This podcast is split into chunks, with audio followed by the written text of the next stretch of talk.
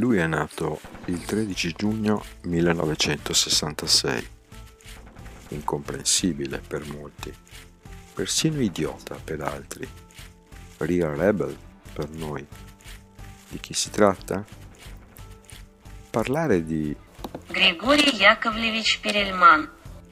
senza mischiare storia e leggenda appare a uno piccolo come me quasi impossibile.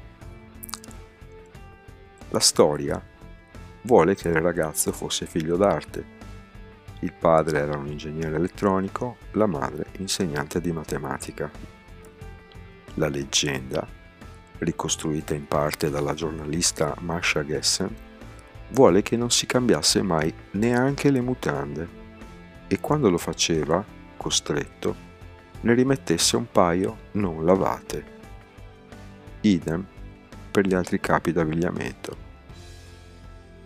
La storia vuole che Григорий Яковлевич Перельман. eccellesse nello sport tipicamente russo della matematica competitiva, vincendo la medaglia d'oro ai campionati internazionali nel 1982 a soli 16 anni. La leggenda dice che davanti a un problema insidioso si concentrasse lasciando rimbalzare una pallina da ping pong contro la scrivania, massaggiandosi con vigore la coscia mentre elaborava la risposta.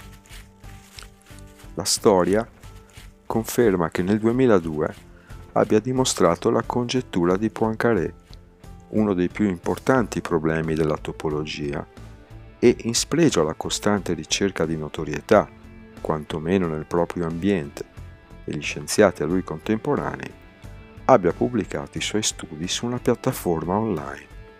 Quattro semplici pagine.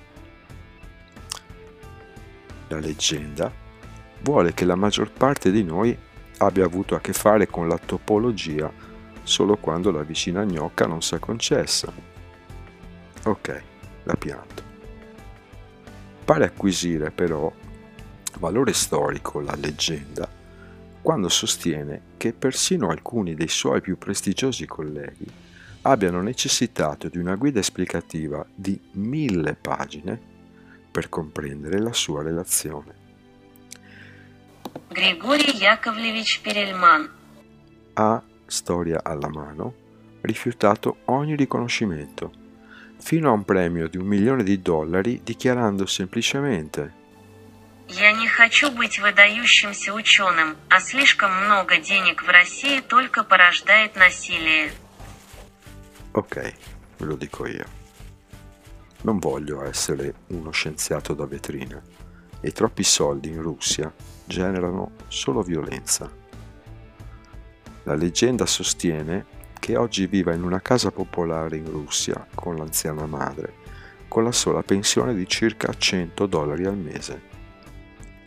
La storia vuole che sia stato eletto eroe eterno da tutti coloro che detestano il sistema capitalistico. Gli sono state dedicate canzoni, poesie, documentari, libri. Da oggi anche un breve podcast.